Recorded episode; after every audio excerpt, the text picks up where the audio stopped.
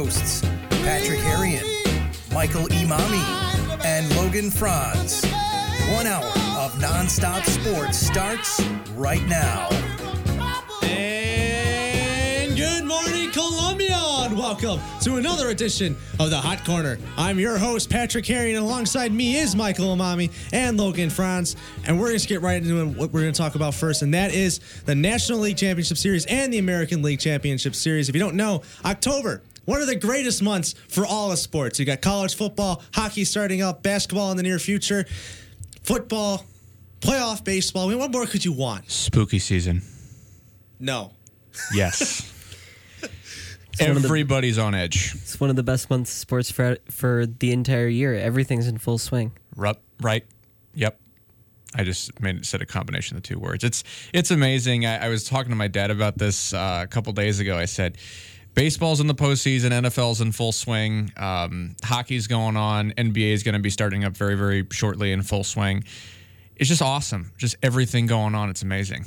There's there's never something not going on. Right. There's it's a busy something. month for sports. Everyone looks forward to the fall for various reasons. I look forward to it because we got more sports, more things to talk about. It's a lot of fun.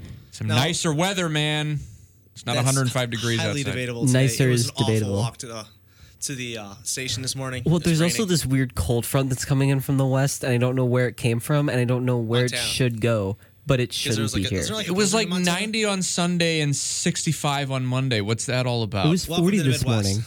It was 40 this morning. I It's chose not to bring an umbrella and I went out with the sweatshirt and I wish I brought the umbrella. That's an L. It is. Now, before we get started on the American League Championship Series, we're all going to take a brief moment of silence for the Tampa Bay Rays. Rest in peace. Thank you. Gone but not forgotten. Yes. Astros Yankees looks like it's going to be a good series. They played each other in the past. I like the Astros a lot. That rotation is just so good. Gerrit Cole, Justin Verlander, Zack Greinke. There is no better rotation in the game right now. right. And I don't want to put down the Yankees at all. And I, I give them a lot of credit for being where they are. I wrote a column about this where I made a, a determination as to whether or not it was, you know, the Yankees just being awesome and then beating on the Twins or the Twins just underperforming. And I really think it was the, a lot of the case of it, was the Twins underperforming. I know the Yankees swept, and I think to sweep in the playoffs is is a is a huge deal, no doubt about it. But I definitely think that people shouldn't just look at that 3-0 sweep versus the Twins and say the Yankees are are clear cut a great team and better than the Astros. I think that you know you can't undermine that rotation that Houston has, and I also think you have to look at that hitting. Bregman, you know, all the guys that they have on that team are just you know are going to bring a lot of firepower. I think that this could go seven. I want to take this time to say I was right about that Yankee series, and it makes me feel so good to be right because I predicted two of the four divisional series outcomes. I had the Astros advancing and I had the Yankees advancing. Now, my National League Championship Series is not my ideal one, but I know other than the Cardinals advancing, I like the Nationals, but that's for a later topic.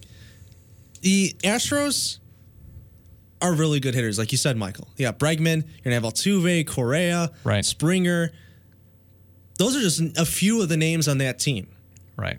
But if you're gonna look at depth in the hitting in hitting and fielding, it's the Yankees all day. I mean, they have so many players on that team that will start that are backups. I mean, we've kind of seen that all year, right? Like we've seen Judge miss time, we've seen Stanton miss time, and the Yankees are out here winning dozens of games throughout the season.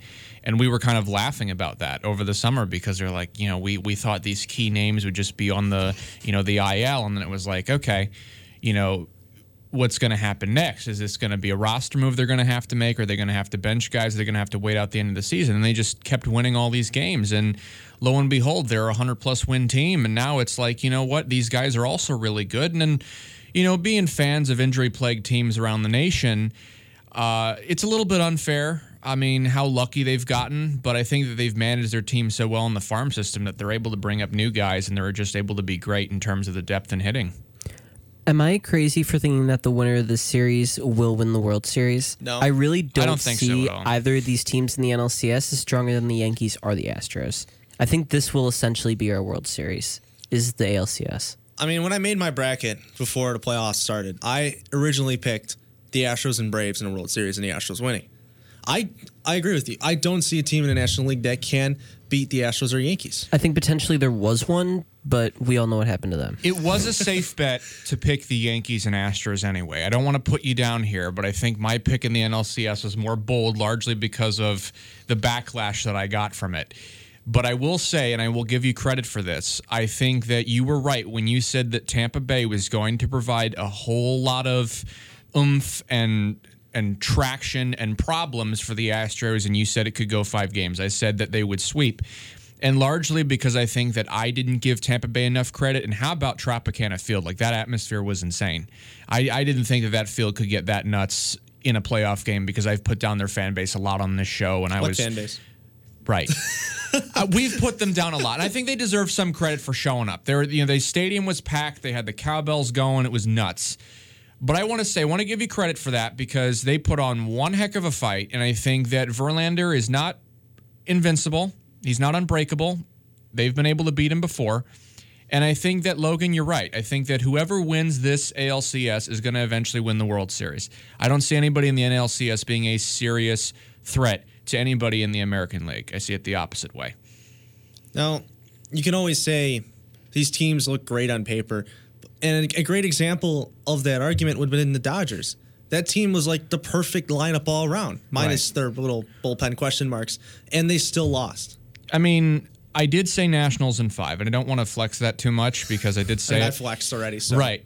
But I did say Nationals in five, and the reason why I did I said Nationals in five, and I want to provide some context for this because if I just said Nationals in five from my heart, that'd be ridiculous because that meant that I just got lucky. The reason why I said Nationals in five is because when you compare the Dodgers and the Nationals rotations, I really don't think they're all that different. Scherzer, Corbin, Strasburg, I think those guys get put down a lot largely because they're on a 93 win team. Okay, when you're on a 100 plus win team like the Dodgers are, you're going to be really, really, really looked at heavily. And I also think that the Nationals offense, there's something to be said about that. We can't just keep looking at the bullpen of the Nationals and say that they're bad and therefore the Nationals don't have a chance. You have to have a good bullpen to be great in baseball, but that's not the only thing that you need. You need good starting pitching and a great offense. The Nationals have both of those things and a little bit of devil magic too. If we're all flexing here, I picked the Astros in five and the Cardinals in five. So between the three of us, we ended up picking all four playoff series correctly. Just, By someone. just, Someone one did. person did. not get them all right. Yeah, but as a show, we picked them all correctly. Now, Zach Britton and Aroldis Chapman are going to be available for the Yankees after some injury, little little brief little injury news. Chapman hurt his hand celebrating, which I find kind of funny, and Britton hurt his ankle pitching. So, the Yankees bullpen will be hundred percent, and that is any is something to be taken note of. That's a scary bullpen. I think the Yankees and the Cardinals have the upper hands in the bullpens in this series, and I'm, I, I think it's interesting because we're going to see how that plays out. Because I think that it's right. We have two teams that have the dominant starters, and then we have on the same side the two teams with the best bullpen. There's never a great starting rotation and a great bullpen. That just they don't really have that. The Yankees starters are okay. They're pretty good. They're not great. And the bullpen on the Yankees is fantastic. Although you can make a case for James Paxton returning to his his old self. Um, I like the Yankees uh, bullpen a lot. I think they got some serious flamethrowers in there. I think that's going to throw the Astros off a lot. But I also think that they need to be on. We, right, we've seen guys in the Yankees, Betances, you know, a couple years ago, who we all thought would be dominant in the postseason, and then he couldn't get his location right. Is how is the consistency of these guys? That's the question that should be asked of both the Cardinals and the Yankees, because the issue is going to be we all know that the starters on each team are are household names. Household names. They can be inconsistent, but I am worried about the bullpen because you never know. You really don't. These guys don't pitch every day. They're not, you know, they're kind of thrown in there. So it's just I don't know, man. I, I feel I feel uneasy about all of it. I don't want to be too reliant, but So I like before before we move to the NLCS, round the table predictions. Astros and seven is mine. That seven get game seven will probably be a toss up if anything, because we've had so many elimination games where you think one team's going to win and then the other team fights back, like in the case of the Nationals. So Astros and seven, it's always a safe pick to go seven games if you're not too confident in either team. That's my prediction.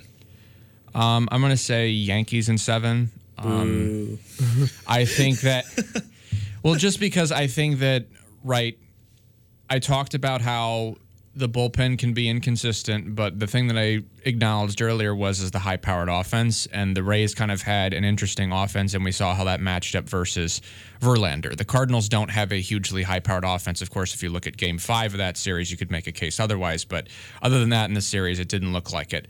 So I'd say that the Yankees have a consistently high powered offense, and I think that their bullpen, if consistent, is going to provide that upper hand, regardless of how the starters do. And I think Verlander has showed that he's not invincible and there are or not unbreakable and fallible, and there are ways in which to beat the Astros. So I think the Yankees could go win this in seven.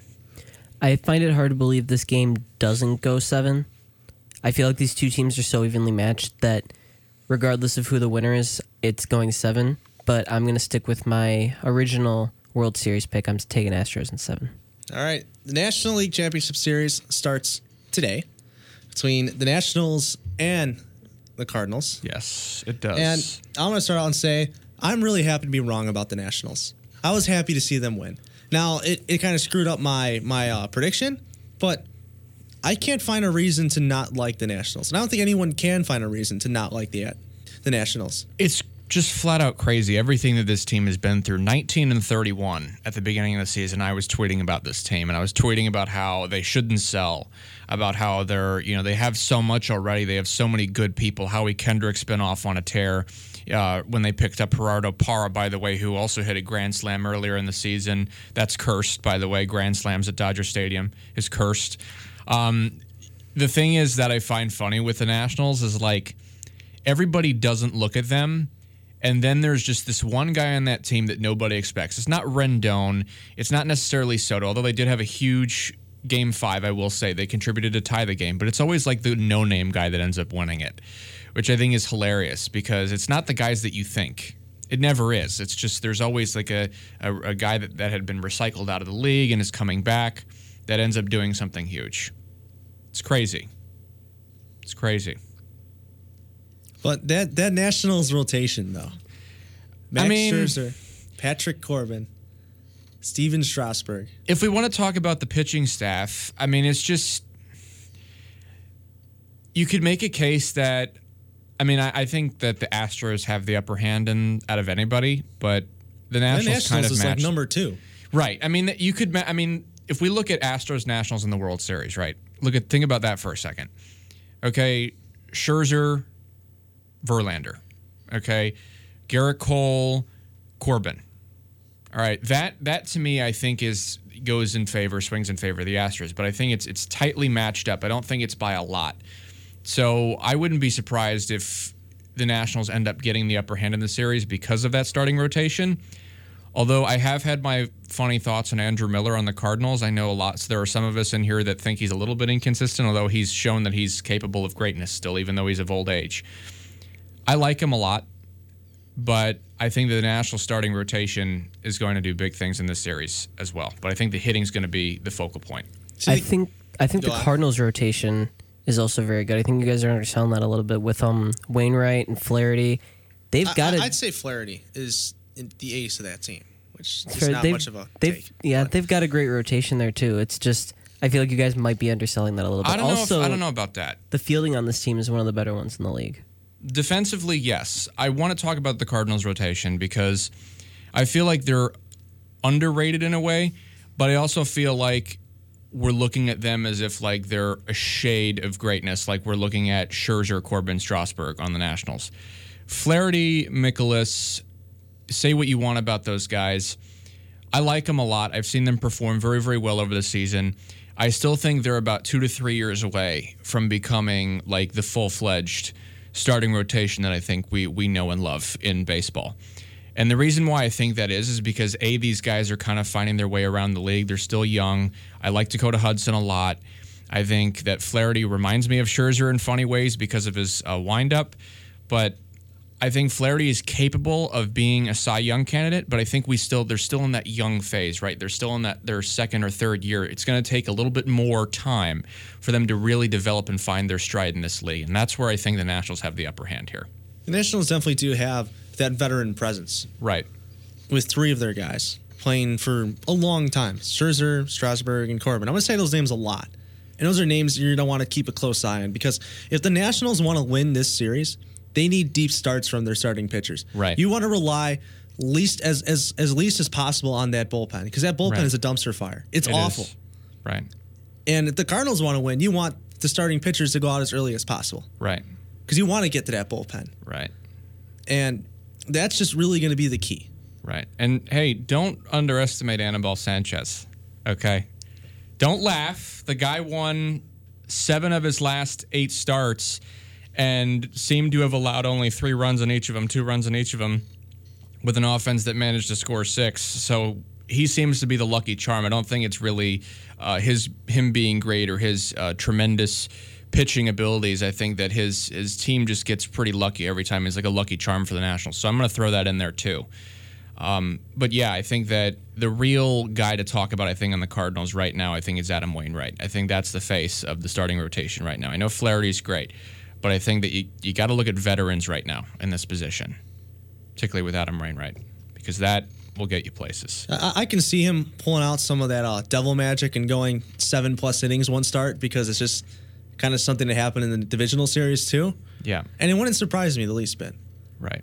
He's the thing is, is that the guy's like 37, 38, and 38, and he's just been really having a decent year. I think everybody's kind of, you know, been on his back the last couple of years because he hasn't quite arisen to expectations, but now he's becoming that solid fifth guy that I think Cardinal fans really wanted.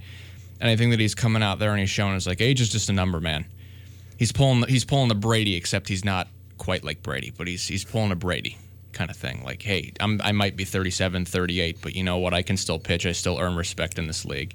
I can still play, and I'm still good at it. So he's a tough guy too. And I, I'm, I'm going to draw a, uh, a a a take here, and I don't know if I'm to what kind of what kind of response I'm expect from y'all, but when I look at that Nationals team, they're in, in terms of how they've played this year, they're reminiscent of the Blues last year. Completely agree.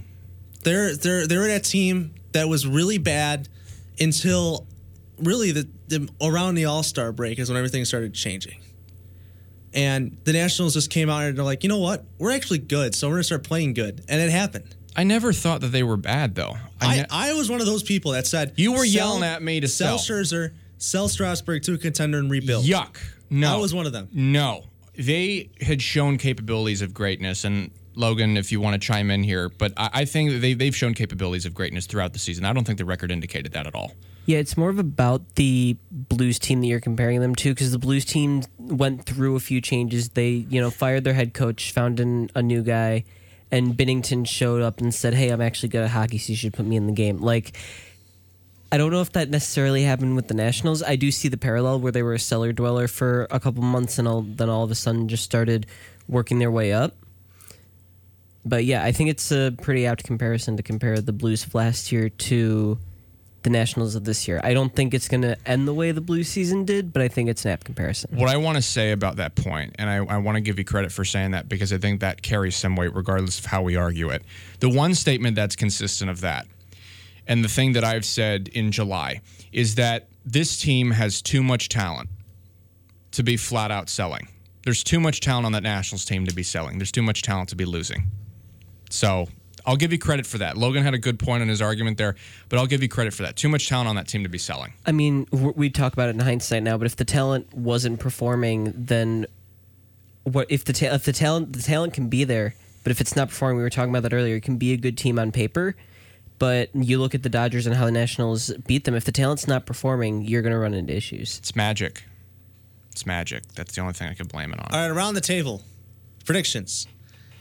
This one was a very, very hard one for me. Nationals super hot right now. They're a team that I'd be f- scared of playing against. So I'm gonna try to be as unbiased as possible. So I asked some some friends that are Cardinal fans, and I asked them, "What's the most unbiased opinion you can give me on the series?" And what I heard from majority of them is Nationals in six, and that's what I'm going with. Nationals in six games, playing their first World Series, and they'll lose. Go on. I'm going to say Nationals in six as well. I think because, I don't know, like I can see Scherzer winning a start, and I can see, um, I can definitely see Corbin, Scherzer, and Strasburg winning their starts. And I think Sanchez will win his start as well. I think that there's there's a lot to be said about how that starting rotation is, and I think that if they go deep, it, that I think this series could go could go six. I actually also see this series going seven. Apparently, I'm just higher on the Cardinals starting rotation than you guys because I'm taking the Cardinals in seven, but we'll see. It worked. It worked well for me last time. I'm doing the same thing. Well, y'all heard it here first. That's our predictions. We will stand by them no matter what kind of feedback we'll get. And with that, heading off to break. We come back, recapping Thursday night football and this week in football. You're listening to the Hot Corner on KCOU 88.1 FM and KCOU.FM. Looking for a fun night out in Columbia? Check out a concert at Cafe Berlin. Looking for that great brunch after a fun night? Cafe Berlin has you covered for that too. Check out their stacked concert schedule and brunch menu at cafeberlincomo.com or check them out at 220 North 10th Street. Also, follow them on Twitter and Facebook at Cafe Berlin and on Instagram at Cafe Berlin Como.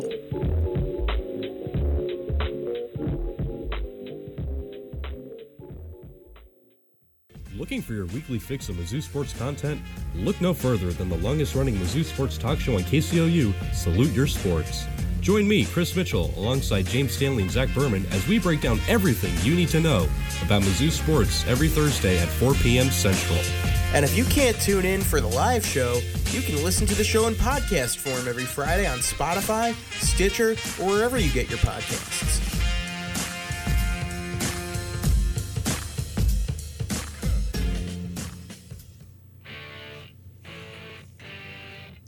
For over 50 years, KCOU has provided Columbia with music, sports, and news coverage you can only find right here on 88.1 FM. The only way we can continue to deliver this content is with your support. Please consider donating to KCOU 88.1 FM by going online to kcou.fm. Once you're there, click on the donate tab. You can either donate to KCOU General Station Gifts Fund or the LC Chandler Scholarship Fund, which goes towards giving an out of state broadcast student a scholarship and to support our sports staff. The students of KCOU 88.1 FM, thank you for your support. So, Thursday Night Football has come back down to earth. Another really just mediocre game, really.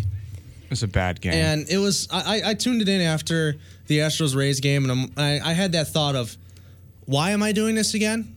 Why am I watching this? this was not a good game. This was a bad game. I, I turned it on after work and I was on the bus actually back to my apartment when I first turned it on. I had it on Yahoo Sports because they, they let you stream those games. And I felt like the Patriots, they, they weren't like so much, in the, they were still seven points up, but they were just running the ball on every play. It just felt like this kind of offense that they were going to have long sustaining drives and the Giants defense wouldn't be able to stop them because they're the Giants defense. And that's just what the second half mostly felt like. It didn't feel like the Patriots did much. They just did what they had to to stay ahead. I think that it was more right, Logan. I think it was more New England just trying to save their own rear, end, rear ends. I think that they were just kind of like, yeah, we're to do enough just to win, but we're not to do by much. And the next thing you know, it was a 21 point game in the fourth quarter. I get this update on my phone, and I love the update because as I was watching the game, it says uh, Giants hanging with Patriots in Foxborough. And it seems to be kind of funny because I feel like the Patriots kind of hang with teams for three quarters and they just blow them out in the fourth. I don't know what that is. I feel like Belichick is just like, yeah, let's just make the game watchable for three quarters. But I definitely noticed something consistent with what happened last week is that Brady was not uh, throwing the ball as much. They were really heavily relying on their run game. And I think that also there was some problems they had with the Patriots O line that I think have been consistent in the last two weeks. And considering that playing against the Redskins and Giants were uh, close games at majority of the game or, or halfway through the game, I think that that could be some cause for concern if I'm a Patriots fan. I want right to now. bring up a point here. This Patriots defense has been playing incredible, and I can't overstate that enough. But I just want to read you through their schedule real quick. Week one, they had the Pittsburgh Steelers. Week two, the Miami Dolphins. Week three, the New York Jets. Week four, the Buffalo Bills. Week five, the Washington Redskins. And week six, the New York Giants. Is there any team, maybe aside from the Bills, that inspires any confidence in this team at all? And New England didn't even play that well against the Bills. I, I think there's a cause for concern just because they've had so many cupcakes on their schedule. I want to see what they play like against an actual good team, and we're not going to see that because they play the Jets on Monday night next week. They're going to be they're going to win 12 games this year, right? They're going to win 12, 13 games this year because first off, they're playing the NFC East, right? That's easy pickings right there. AFC I mean, that's East. or, NFC East. They're playing the NFC Oh, East on mean- their okay, schedule. I Literally, they have to play Dallas, Philly, and uh, they already played Washington and New York. Two really easy teams from what it looked like, because Dallas, we already saw what happened with them.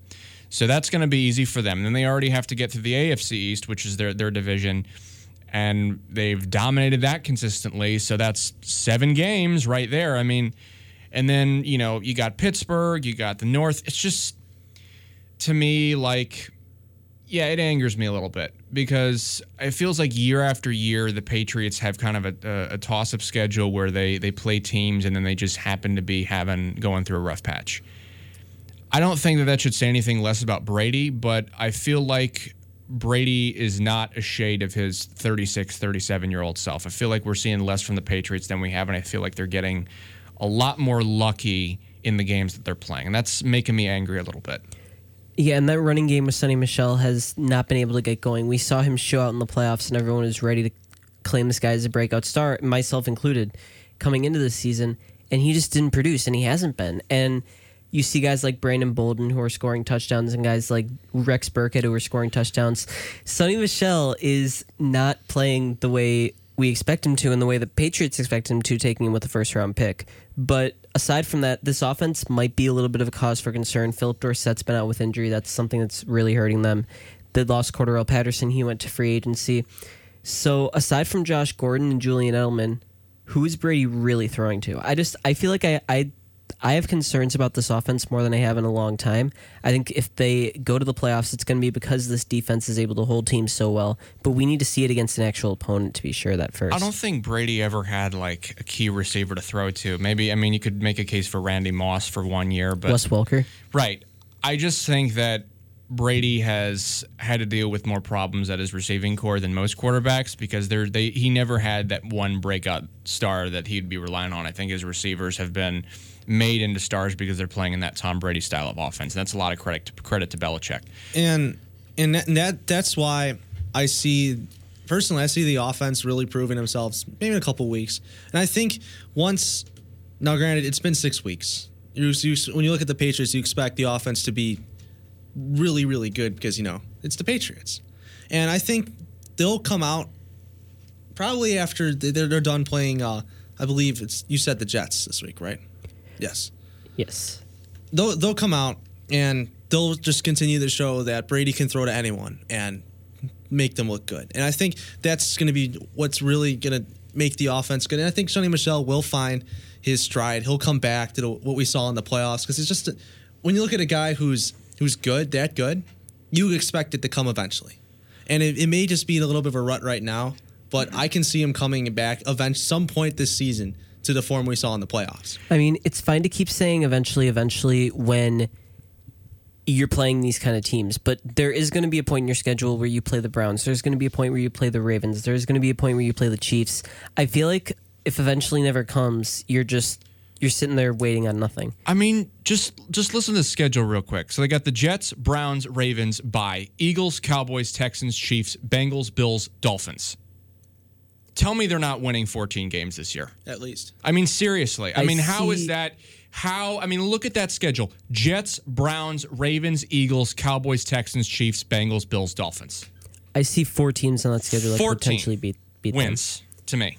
I can see them potentially losing two. I see 12 and 4 at worst. I think the Texans, if they get hot, they can pull off a win. I think the Chiefs, obviously, are the one that everyone's going to point to.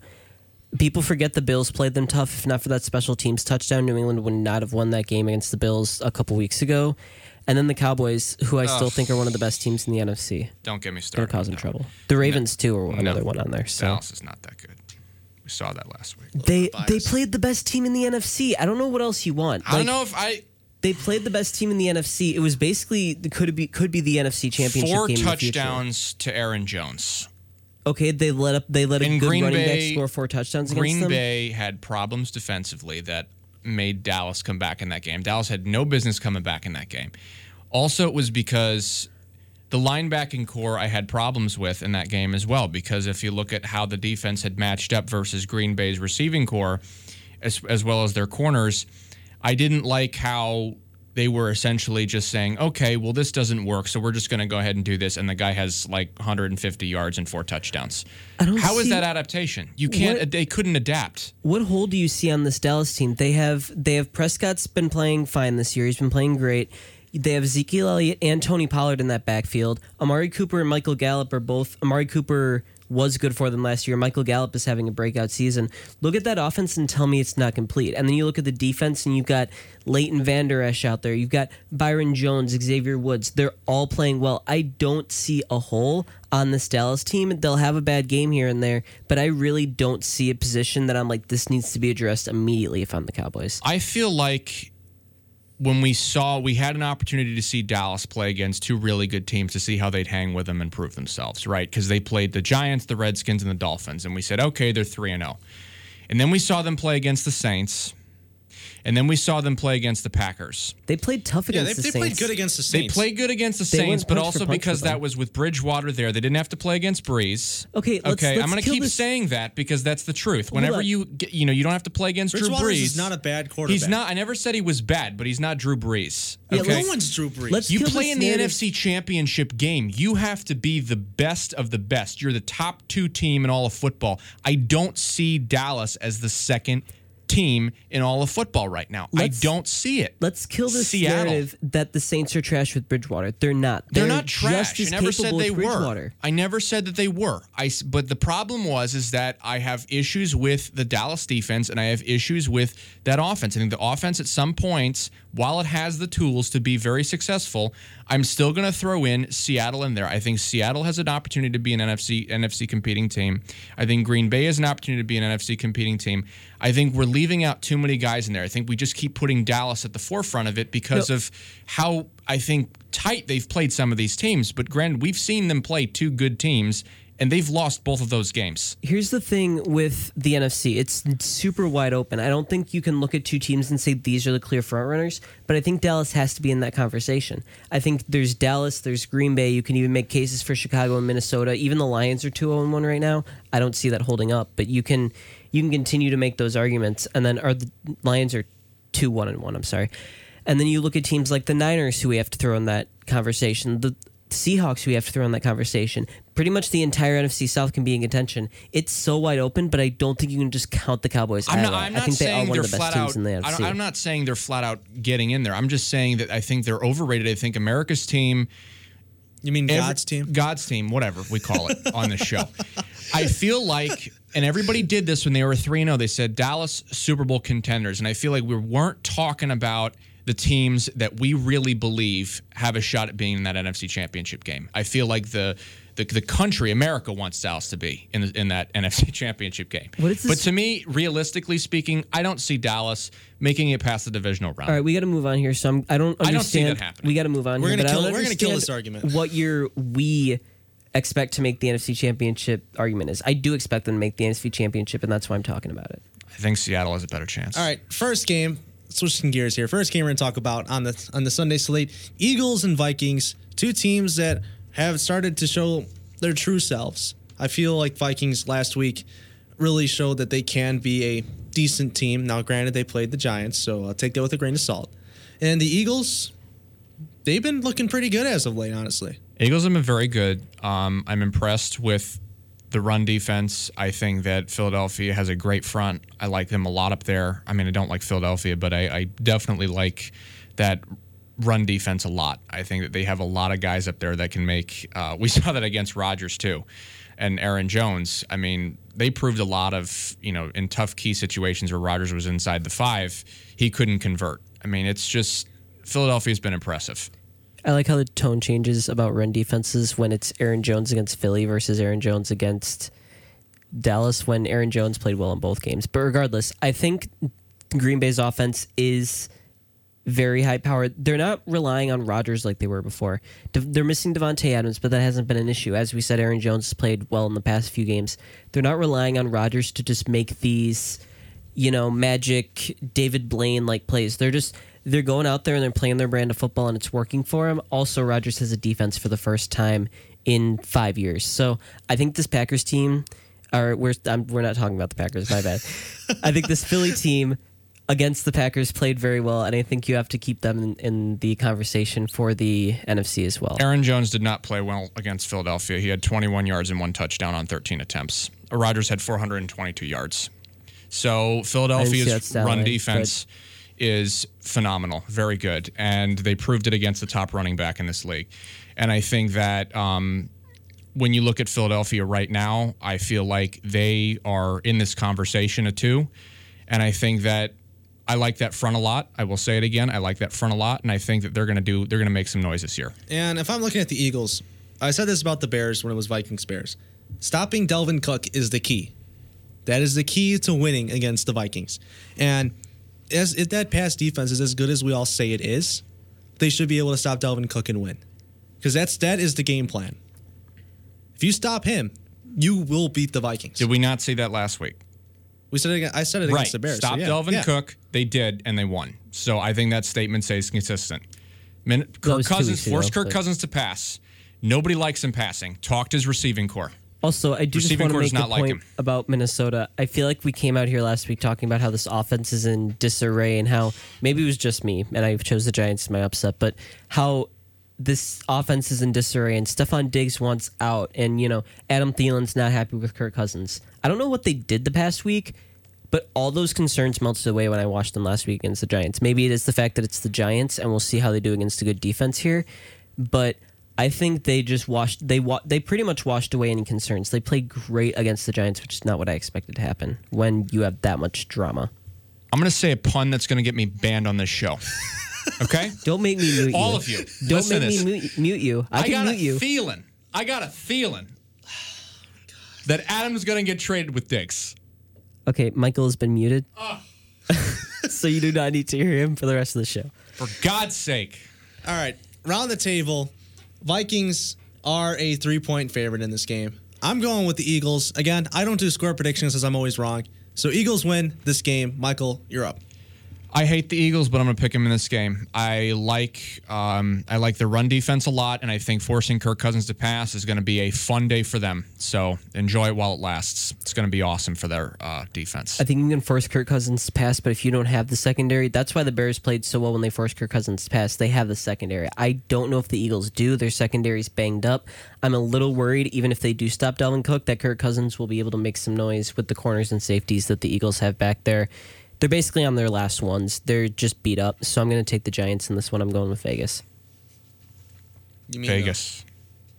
I'm picking with the line in Vegas. You said Vikings are three point favorites? Yes. I'm going with Vegas. I'm picking the line. How? I'm picking the favorite. Uh, you mean okay? All right. You, you confused me because you said I'm picking the Giants. I got really confused. Oh no, I said I'm go. Oh, did I say the Giants? Yes. I meant the Vikings. I'm going with Vegas. I'm taking the favorite. All right, we gotta, we gotta go through these next two games fairly quickly here. Niners versus Rams. I was a huge doubter of the Niners this year.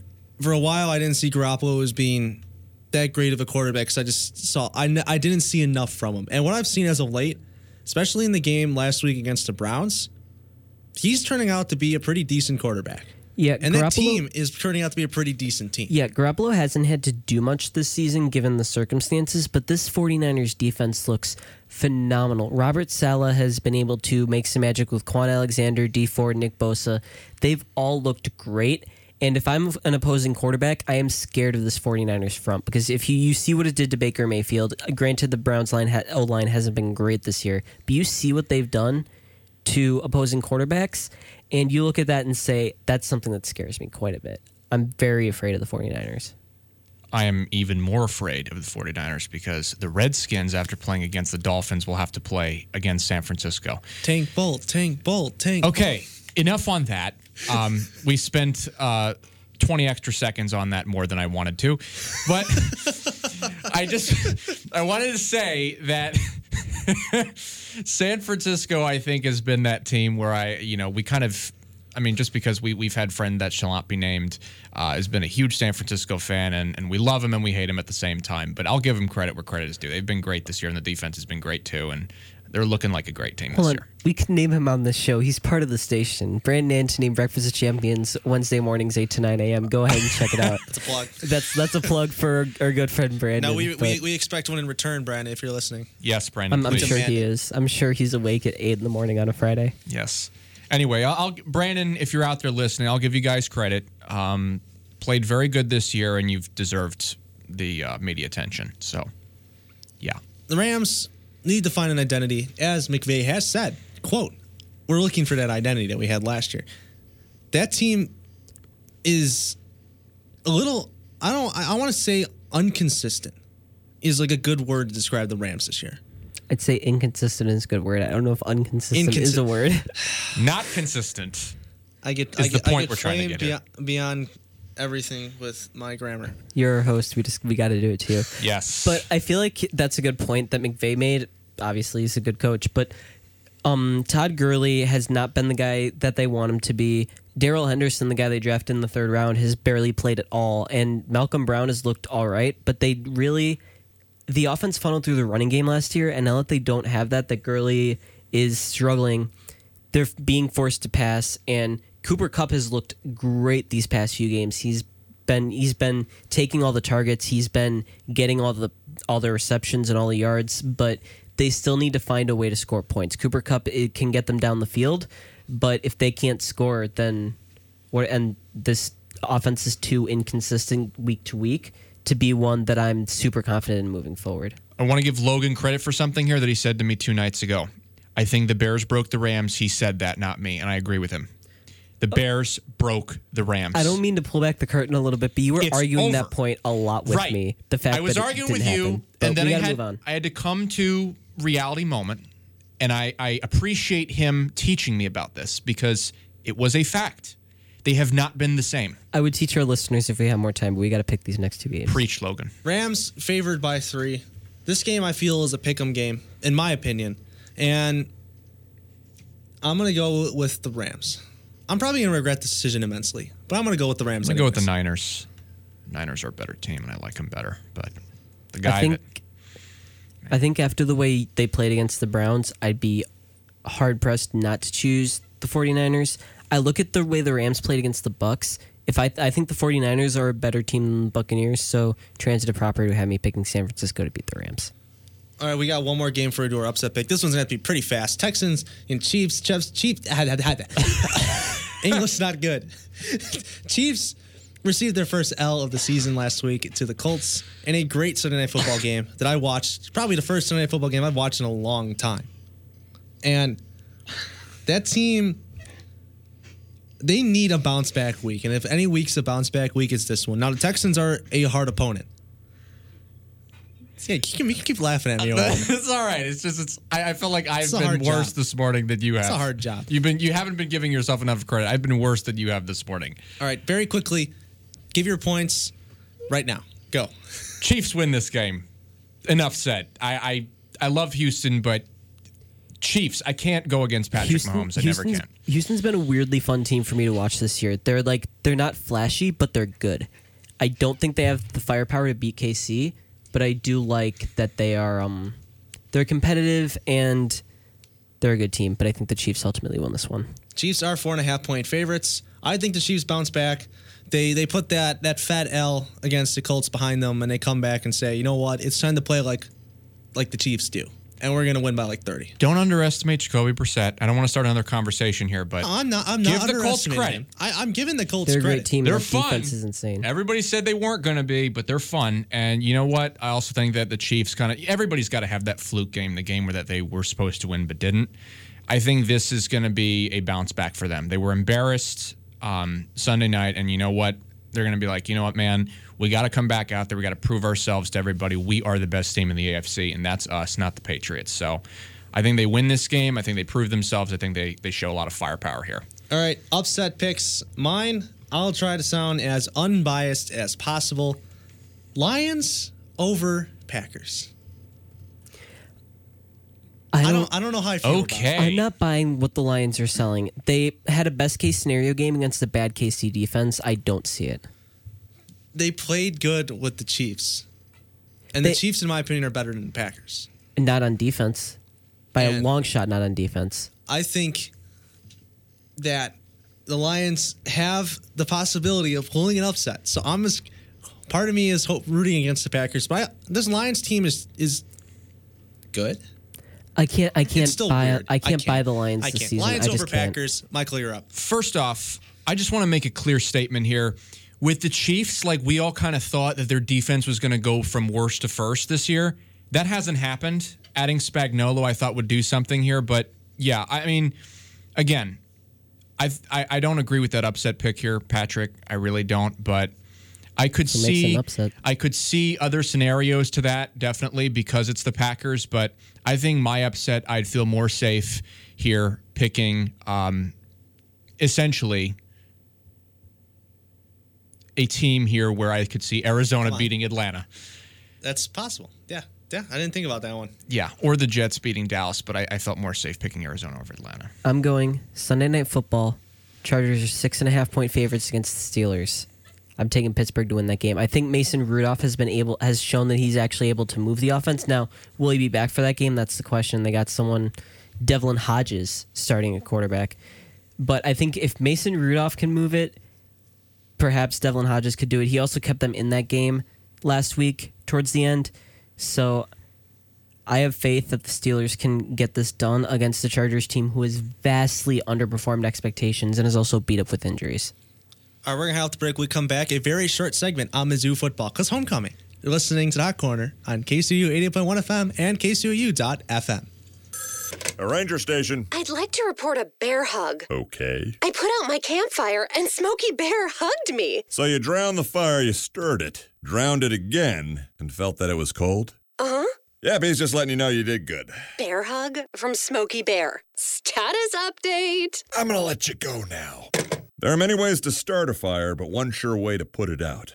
Learn how you can do your part at smokeybear.com. Sponsored by the U.S. Forest Service Ad Council and your state forester. Don't forget, every Saturday this fall is a KCOU Sports Saturday. Listen to your favorite KCOU sports shows every Saturday, all day long. Catch No Huddle, Mizzou football, basketball, and more every Saturday. It's not just a Saturday, it's a KCOU Sports Saturday. It's the greatest week of the year if you're a Mizzou fan. It's homecoming. Mizzou Tigers taking on Ole Miss. I feel good. I, I feel like this is going to be a good game. And it's going to be a very short segment. This is our th- four minutes of Mizzou football talk. Fire away, guys. It's going to be fast. The SEC has been kind of a weak conference this year, so I think the it's something to look at with Ole Miss underperforming. There are some quarterback injuries that are making this conference a little worse. But I think Mizzou, if they keep playing the way they are, granted Cale Garrett's out for the season, it's going to be an uphill battle on defense. But if they keep playing the way they have been playing, they can make a case for that second spot in the SEC East. Yeah, I think that the SEC has been very, very, very disappointing for me because Southeastern Conference, you expect it to be the best division in football, has not been. Um, I like Missouri's chances, though. I mean, I think Missouri's really battling it out for that second spot, and I think I like their chances a lot with the schedule that they've got. Um, although that could be a detriment depending upon how the AP poll looks at it and the coaches poll looks at it. I think that they could be good contenders with Georgia here, but I mean, I think Kelly Bryant's got to prove himself versus Ole Miss. I mean, this is the game right now where he has that opportunity. And you had the season-ending injury. And, as and well. I, I think I think this game is going to come down to how good Kelly Bryant can play with the knee injury. right. That's going to, or and how the defense can bounce back from losing Cale Garrett. Yeah, I think Kelly Bryant might even be a um a bigger issue there because you look at what the main part of Kelly's game is, and it's using his legs to move the ball down the field. When he doesn't have that, he has a knee brace on now. It's going to limit him quite a bit in the run game, and I'm sure Odom and Dooley would want to limit him in the run game because they don't want that flaring up. So it's going to be something that's interesting to see. They're going to have to rely on him to stay in the pocket and deliver strikes. The receivers need to get open. It's going to be more of a conventional offense. So, Ole Miss, 12 and a half point dog in this game. Pick the score because this is something we're actually going to do for this. I'm going to pick the score. Mizzou's going to win. Hmm. It's 35 to 10. Yeah, I feel confident in that. I'm going to say 41-21 Mizzou. I'm going with a closer game than both of you. I just think there's going to be some struggles without Cale Garrett on defense, with Kelly Bryant in his knee brace. I'm not as confident. I still think Mizzou wins, but I think it's a closer game. I'm taking 31 21. All right, we're going to have to break. We come back, the final word. You're listening to Hot Corner on KCOU 80.1 FM and KCOU.FM. KCOU would like to remind you that Missouri Tiger football and basketball are brought to you by El Rancho.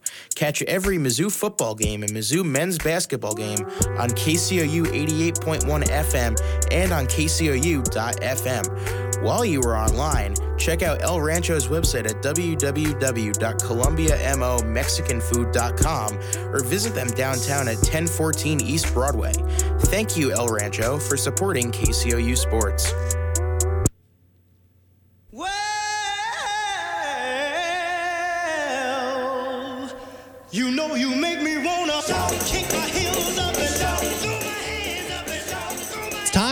Final word. As you know, it's our favorite segment to do on this show, and I always go first. I pick weird things. It's my favorite thing to do. Weird competition, weird events, anything in sports, or in this case, out of sports. But I'm going to talk about that in just a bit. So, we've heard some weird stories and some weird competitions on this show, and I know I keep repeating myself, but I feel like this is one of the weirdest ones I've ever talked about. It isn't exactly a sporting competition, but I feel the strangeness of this is worth mentioning. We all know and love the March Madness. We all did a bracket last year. Remember that crazy show we did and we talked about every division in the in the tournament. It's fun. It's a lot of fun to make brackets. That was now, a good March.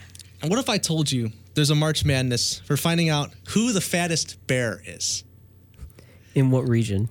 Well, in Alaska, and there is one, and it's called Fat Bear Week. It has gone on for the past five years and honors the bear that eats the most and gains the most weight for hibernation.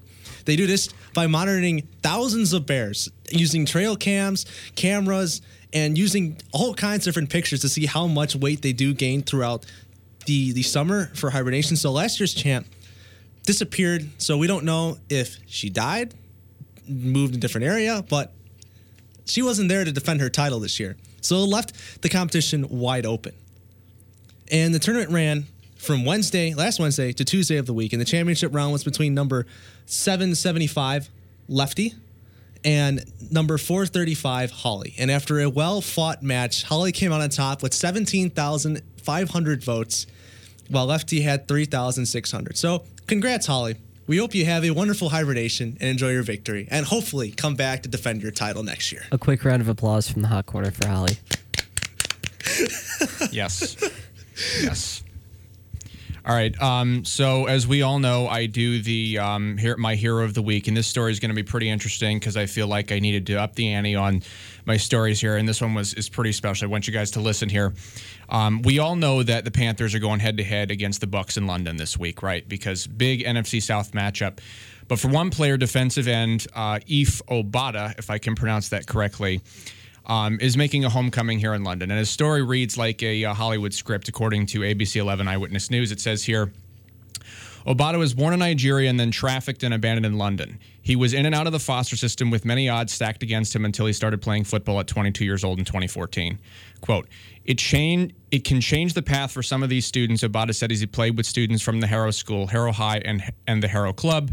The team ran drills and played flag football with the students through an NFL flag event to expose the sport to young people abroad. For a player like Obada, it's the same type of exposure that changed the trajectory of his life. Usually people respond to my story, Obada said. It's London, it's my home. I'm just trying to be in the moment and enjoy it. Good luck, young man. Congratulations. We're all very proud of you here at the Hot Corner, and we're all rooting for you. Great story there. You love to see those stories that can that changes a person's life. One thing, one moment can change someone's life. But as you guys know, I like to send you off with a feel good story, make you feel a little warm and fuzzy. This one's a shorter one, but it comes to you from the great city of Aurora, Indiana. And there was a football game between two high schools, South Dearborn High School and East Central High School. And a South Dearborn player faked a pregame injury.